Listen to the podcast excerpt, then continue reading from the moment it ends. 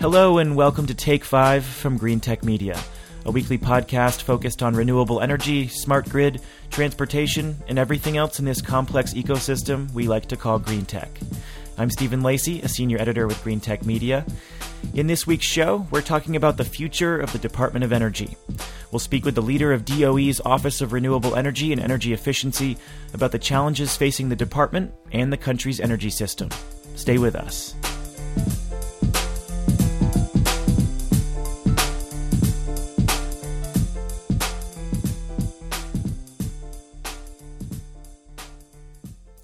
Well, folks, we have a new energy secretary. In February, then-Secretary Stephen Chu resigned after a transformative and tumultuous four years at the helm of D O E. And then in March, President Obama found his replacement, M I T physicist Ernest Moniz. Here's Obama announcing his nomination. Now, the good news is that Ernie already knows his way around the Department of Energy. Uh, he is a physicist by training, uh, but he also served as Undersecretary of Energy under President Clinton. Uh, since then, he's directed M I T's Energy Initiative, which brings together prominent thinkers and energy companies to develop the technologies that can lead us uh, to more energy independence and also to new jobs. Uh, most importantly, uh, Ernie knows that we can produce more energy and grow our economy while still taking care of our air, our water, and our climate. Unlike many other Obama nominees that have been held up because of congressional politics, Moniz was confirmed by the Senate this week by a unanimous vote. He'll now go on to lead the D O E at a time when his department and many others need to make tough choices about spending. So what would those choices mean for clean tech? Doctor Dave Danielson, the man in charge of D O E's Office of Renewable Energy and Energy Efficiency, believes Moniz will continue to make it a priority. Uh, actually, I was a student at, at M I T when uh, Doctor Moniz was the head of the M I T Energy Initiative, and I ran uh, the M I T Energy Club, which was kind of the student uh, branch of the initiative. And he and I have had numerous interactions, and I've only been very impressed with his ability to to kind of understand policy, business, and technology all at one time. And so, um, you know, I guess if there's one thing I can say, I think that uh, Doctor Moniz has the ability to really see the big picture on clean energy and, and energy across the board, uh, and the ability to really see the interplay between business, policy, and technology uh, all at the same time. As Assistant Secretary for the Office of Energy Efficiency and Renewable Energy, Doctor Danielson sets the priorities for clean tech at the department as well. He recently submitted a proposed two point seven billion dollars budget for his office, a billion-dollar increase over the fiscal year two thousand twelve budget. As previous budgets have shown, actual funding is usually substantially lower than the request, and with Congress focused on slashing what they can from government, getting such a big spending increase will be a tough task. I spoke with Danielson about that budget, and more importantly, what it says about his priorities for clean energy in the coming years. A significant amount of this, this budget request increase does relate directly to manufacturing R and D and manufacturing competitiveness. So uh, I, I believe we're going to get some strong support across the board uh, for our budget request. Um, the only other side of the equation is really that uh, it is possible that we will have another continuing resolution, uh, in which case we'll be at the level of last year, which is on the order of one point eight billion dollars. And what would that do to key programs? How, what kind of tough decisions would you have to make if that were the case? Well, one area that we've made a, a strong uh, request for is in the area of grid integration. And as, as I know you and your listeners know, we're getting to the point, especially with rooftop P V, where in the next five to ten years, uh, I think we're going to see broad Uh, cost competitiveness with with grid-based electricity without subsidies in many parts of the country. And at that point, we're going to have uh, some significant challenges where we need to get uh, utility business models and we need to get uh, the physical grid set up in a way that we can continue to integrate uh, very low-cost rooftop solar P V while maintaining the grid's reliability.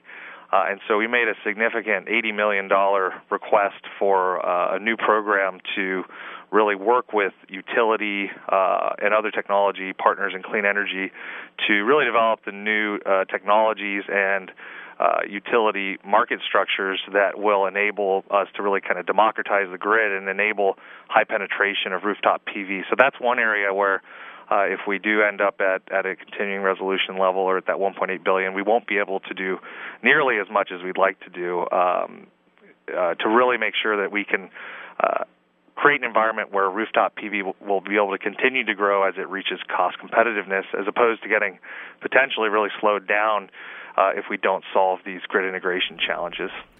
Well, this is a really interesting point because uh, rooftop P V and other renewable energy technologies are to the point now where they are commercially viable, they are ready to hit the market, and many of the barriers in front of them are financial, are market-based, and and, and policy-related. And so I'm wondering, given your experience at um, ARPA-E and as uh, in the venture in as, as a venture capitalist, how do you balance the need for these market plays with the need for R and D, particularly as spending gets tighter? What to you is a big priority when we look at actual deployment of renewables? That's a great question, and, and you're absolutely right that we have to really allocate our limited dollars in a way to make a difference. If you look at the Uh, I'm always telling my team that we need to make uh, one in, one thousand out kind of investments, and that uh, even with a, a budget level on the order of two billion dollars a year, we're trying to we're trying to move a, a trillion dollar, multi-trillion dollar a year energy economy.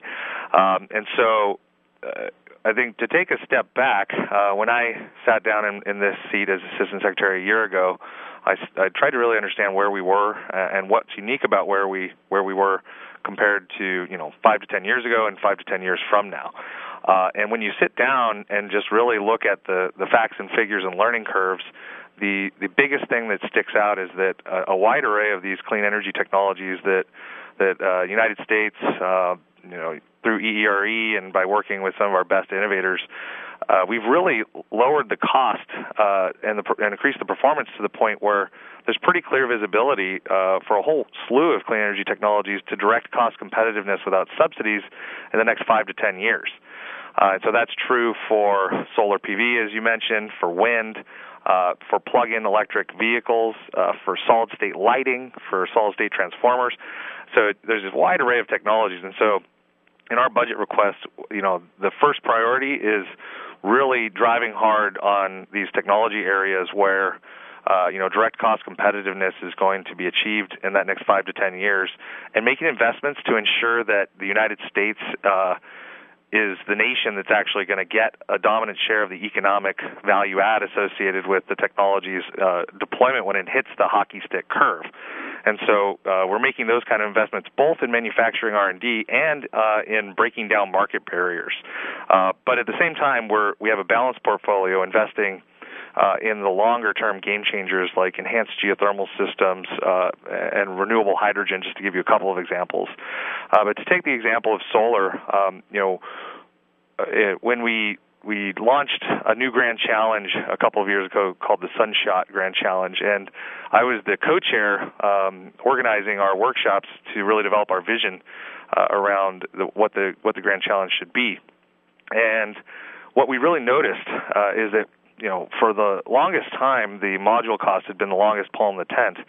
Uh, but, you know, as the market has grown and module costs has come down, when we looked at where we were about two years ago, it was suddenly obvious that uh, soft costs weren't coming down. And so if you look at uh, where we are today in terms of, uh, you know, on the order of, I believe, about two dollars and fifty cents per watt in the field, just to give you uh, one example.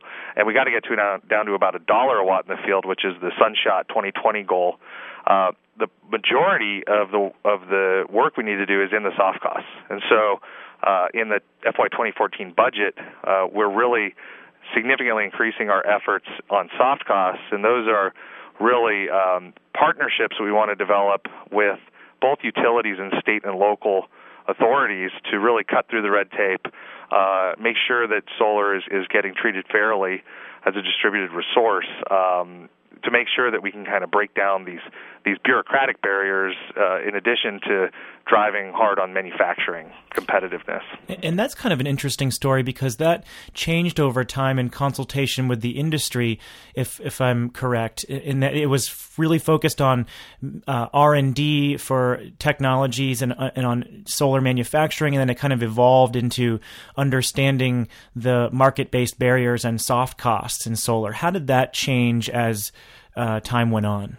Right. You know, for many years, the the long pole in the tent was the you know the module cost and performance, and so going back to the eighties with N R E L and some of the early work that fed into First Solar's success, ultimately, um, a lot of the R and D made a big difference and really got us to helped get us to where we were two years ago when we really saw the crossing over of.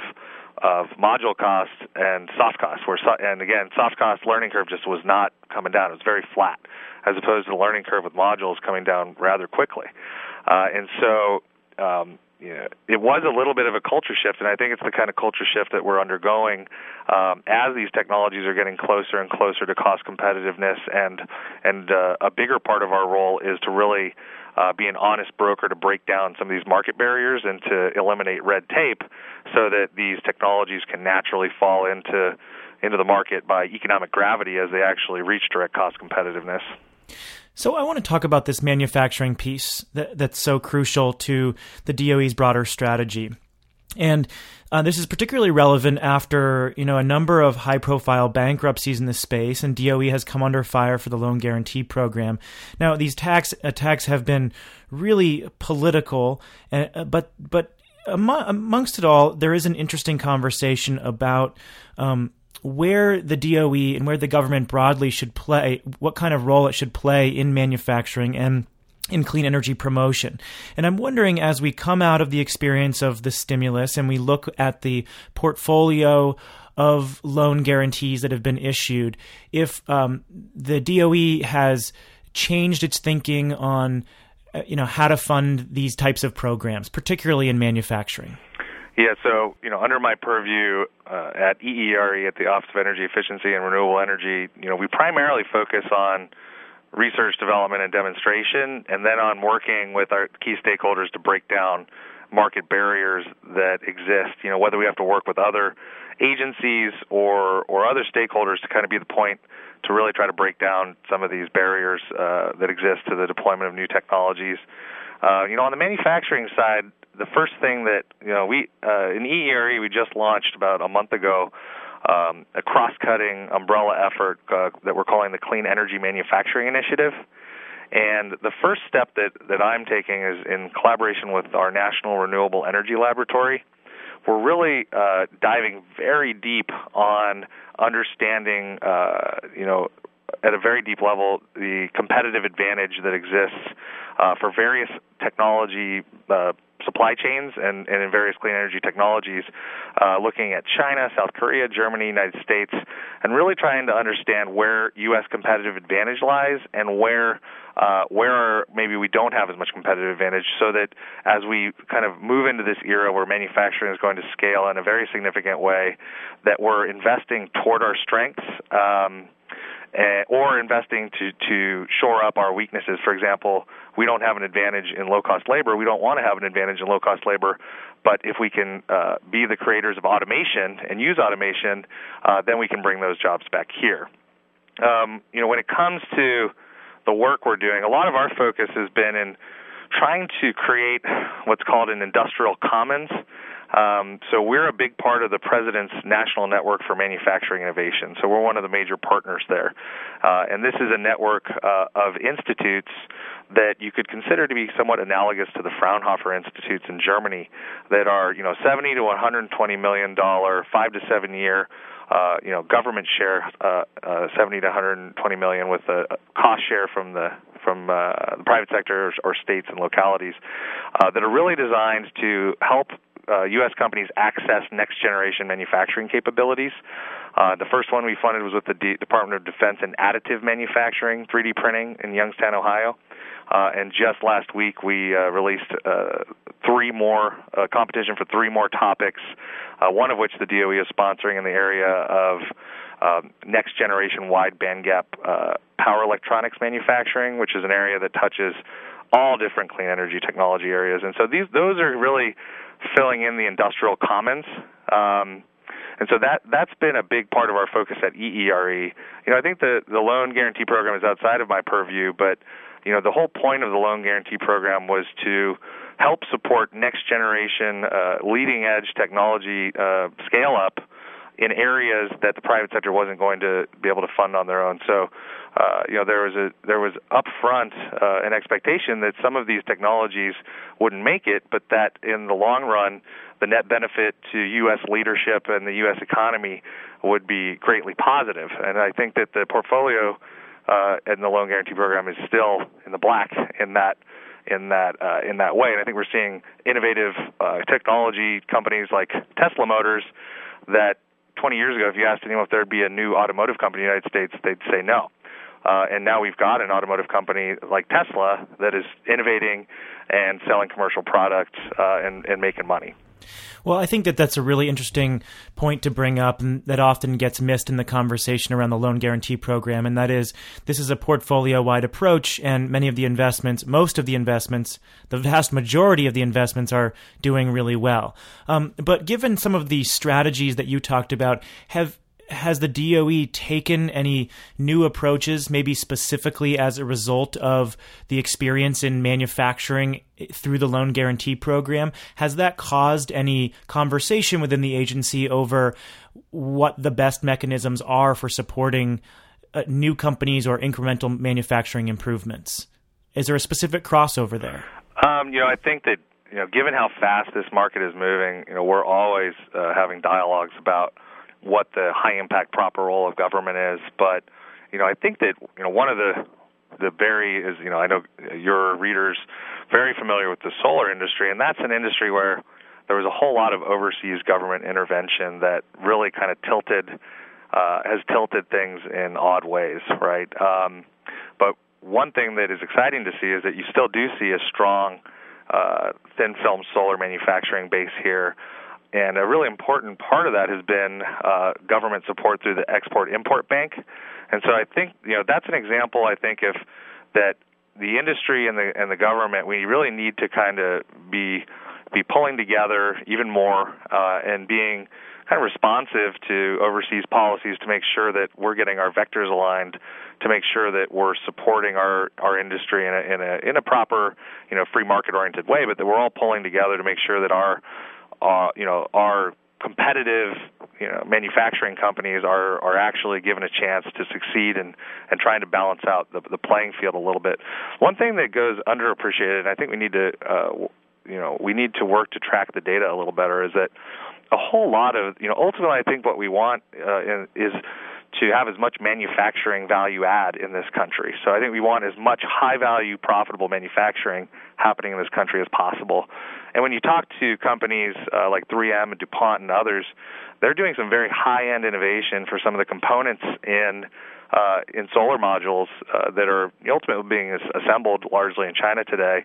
But there's still a significant amount of economic value add being accrued in the United States and exported, uh, in this case, um, by virtue of, of of us doing things that are very difficult, you know, manufacturing very high-tech materials uh, or components. And so I think that, you know, with this Clean Energy Manufacturing Initiative here at D O E, we want to get uh, even more oriented around where we have that competitive advantage uh, and to make sure that when we take uh, taxpayer funds and put them into some of this innovation, that we can see a pretty reasonable pathway uh, to competitive manufacturing happening here, even in the context of other nations uh, perhaps giving some pretty strong subsidies to their industries. I want to shift gears here. Uh, one of the most interesting spending increases is in energy efficiency in this proposed budget. Is that an area where E E R E uh, wants to scale up more so than in other sectors? The, well, the two areas, if you if you dive into the to the budget, uh, where you see some uh, especially significant increases, are in the Vehicle Technologies Office and in the Advanced Manufacturing Office. Uh, and in this context, the Advanced Manufacturing Office is is under our kind of energy efficiency pillar from a sectoral perspective. Uh, and so, in the Vehicle Technologies Office, we're we're putting a significant amount of funding into the E V Everywhere Grand Challenge, which is a, a grand challenge that followed on the SunShot Grand Challenge uh, with the vision of making the United States the first country to invent uh, and manufacture pl- plug-in electric vehicles that are directly cost competitive uh, and as convenient as gasoline-powered vehicles by twenty twenty-two. So that's an effort. You know, it's uh, more than uh, three hundred million dollars we want to put into that effort, primarily on next-gen batteries, with a major focus on really trying to push lithium-ion as far as it can go, uh, but also investing in um, in beyond lithium-ion uh, in a significant way for the first time here at EERE. The goals that we need to, that we want to get to by twenty twenty-two are very aggressive. Uh, we're currently at about five hundred dollars per kilowatt hour on batteries. Uh, that's come down by a factor of two over the last four years with a lot of hard work. Uh, and we need to get down by another factor of about four by twenty twenty-two, down to one hundred twenty-five dollars per kilowatt hour, to make a broad array of, uh, of plug-in electric vehicles uh, directly cost-competitive uh, with gas-powered vehicles. Uh, we're also driving hard on next-generation power electronics and motors, uh, especially in power electronics on next-generation wide-bandgap semiconductor-based technology. Uh, this is an area, gallium nitride, silicon carbide, where the Department of Defense has made some very significant investments in the past uh, in these materials, and now we think they're almost ready for prime time. Uh, the United States has a as a lead in this area, but we want to really accelerate um, our lead into some real commercial success in the clean energy area, and here in particular in uh, in the electric vehicle area. Um, so we're going you know, we're going big on on uh, E V everywhere in this budget. Uh, one thing that we've launched as a complement to E V everywhere is something called the Workplace Charging Challenge, where we have, uh, you know, the president has laid out a challenge to some of America's, you know, greatest uh, business leaders to um, to sign up to poll their employees on on their uh, ownership or expected ownership of an electric vehicle, and uh, commit to provide charging at the workplace for uh, their employees. Uh, we've got more than thirty partners in that, and so that that's uh, the E V Everywhere initiative is going well, and we're we're putting a significant request in for that in F Y fourteen. On the Advanced Manufacturing Office, we're investing really in uh, in clean energy and energy efficiency, manufacturing competitiveness. So one big thrust is uh, is working with industry to make them much more efficient and lower their energy costs to make manufacturing more competitive in the U S. Uh, especially a great opportunity for us to help industry innovate around uh, integrating low-cost shale gas into their processes. Uh, and secondly, we're investing in cross-cutting innovation. So this is um, cross-cutting materials or manufacturing processes that, if we can successfully develop them, will have an impact on a whole array of clean energy technologies. Uh, and an example of that is in carbon fiber composites. Uh, so, you know, we're that's an area where we're investing in in the Advanced Manufacturing Office, where if we can dramatically decrease the cost of carbon fiber and carbon fiber composites, that'll be a game changer for lightweight vehicles, for high-pressure cylinders, for C N G storage and hydrogen storage uh, for vehicles, and also for next-generation uh, wind turbine blades.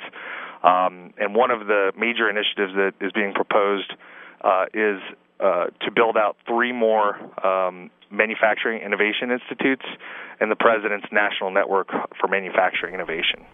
And on the R and D side, you've got these eight new research incubator programs. Um, tell me about those.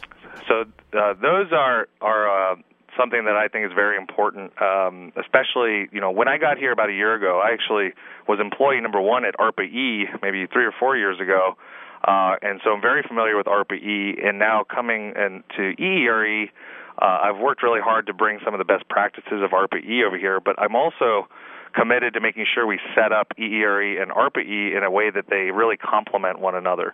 And so, you know, for the most part, EERE, is, its model is to really work with stakeholders and lay out a very bold, aggressive uh, target uh, for the industry uh, in terms of, you know, achieving a certain cost by a certain year. I think the SunShot Grand Challenge is a great example of that. When we first proposed a dollar a watt by twenty twenty, a lot of the stakeholders didn't take it seriously, uh, but as we've moved forward, now it's become the new de facto goal.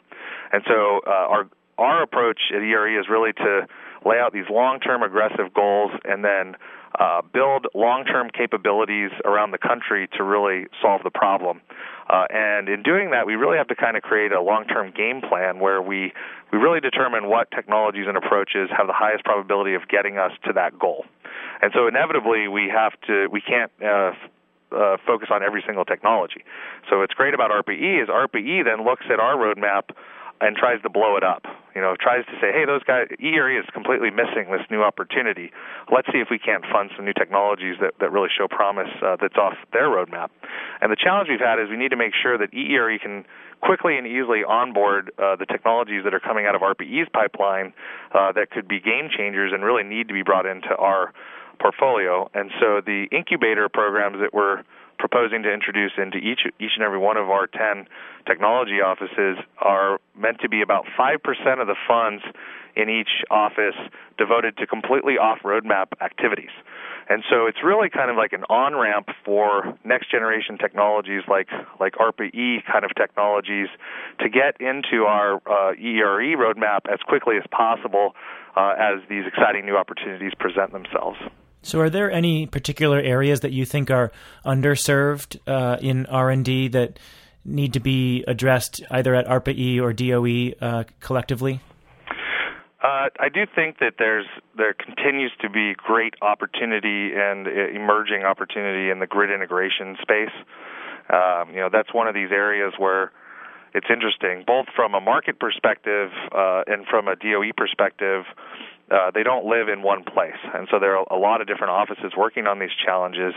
Uh, and, you know, in the last year or so, we've created a cross-cutting uh, D O E grid tech team that is working together to really define uh, a roadmap and a game plan. But I think we still uh, have opportunity to uh, continue to make uh, more investments in that area that would have a lot of impact.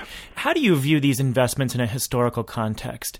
Uh, I think what we've seen in shale gas is very interesting in that the Department of Energy and other agencies played a very important and direct role in providing R and D support and tax credits and grants and so forth uh, and, and mapping tools for p- folks developing Uh, um, hydraulic fracturing technologies that many people thought wouldn't work. And now we're entering that same phase with technologies like enhanced geothermal, with next generation solar technologies, with advanced biofuels.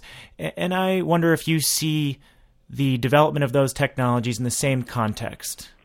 I absolutely do. And I think that the shale gas story has been a, a phenomenally positive story for the nation, you know, from Uh, you know, I think all across the board in terms of the opportunity it presents for lower cost, lower carbon, domestic energy. And as you said, there's a long history going back to the seventies of D O E supporting some of the pioneering work when no one thought it would ever come to anything. And now, you know, forty years later, it's it's a revolution. And so I think that um, it really highlights the importance of long-term thinking Uh, and long-term support for innovation in uh, in the energy area. And uh, I absolutely... You know, it, it's interesting that I think that if you just look at the simple learning curves and where we are, uh, starting to feel uh, almost certain that solar, for example, will become directly cost competitive in my lifetime uh, on rooftops and in the field. Uh, but there are still folks who uh, remember ten to twenty years ago when uh, that wasn't the case. And so I think it takes a while to move uh, to move people's um, uh, you know impression of, of how close we actually are. And, uh, you know, I can see, let's say, thirty years from now, I don't see any reason that that we shouldn't have a whole lot of plug-in electric vehicles that people are powering up at home uh, with a dollar a gallon equivalent uh, elect- cost electricity. Uh, I don't see why people shouldn't be essentially able to generate all the power they need within their home uh, using the grid as, as kind of a backup. Uh, and so, you know, I, I can see a world that's going to look uh, a lot different and a lot better from an energy perspective uh, in that thirty-year time frame, uh, as long as we continue to support, you know, long-term innovation and break down market barriers to the introduction of innovative new energy technologies onto onto our energy system. Doctor Dave Danielson is Assistant Secretary of Energy Efficiency and Renewable Energy at the Department of Energy. Thanks very much for listening this week. Please remember to subscribe to Take Five in iTunes or on SoundCloud. And while you're there, you can rate the podcast and write a review. You can also follow Green Tech Media on Facebook and Twitter to get all our stories there. If you have any ideas for the show, send us an email, uh, editors at greentechmedia.com. We always love to hear from you. And that's all for the show. We'll catch you next week on Take Five. I'm Stephen Lacey.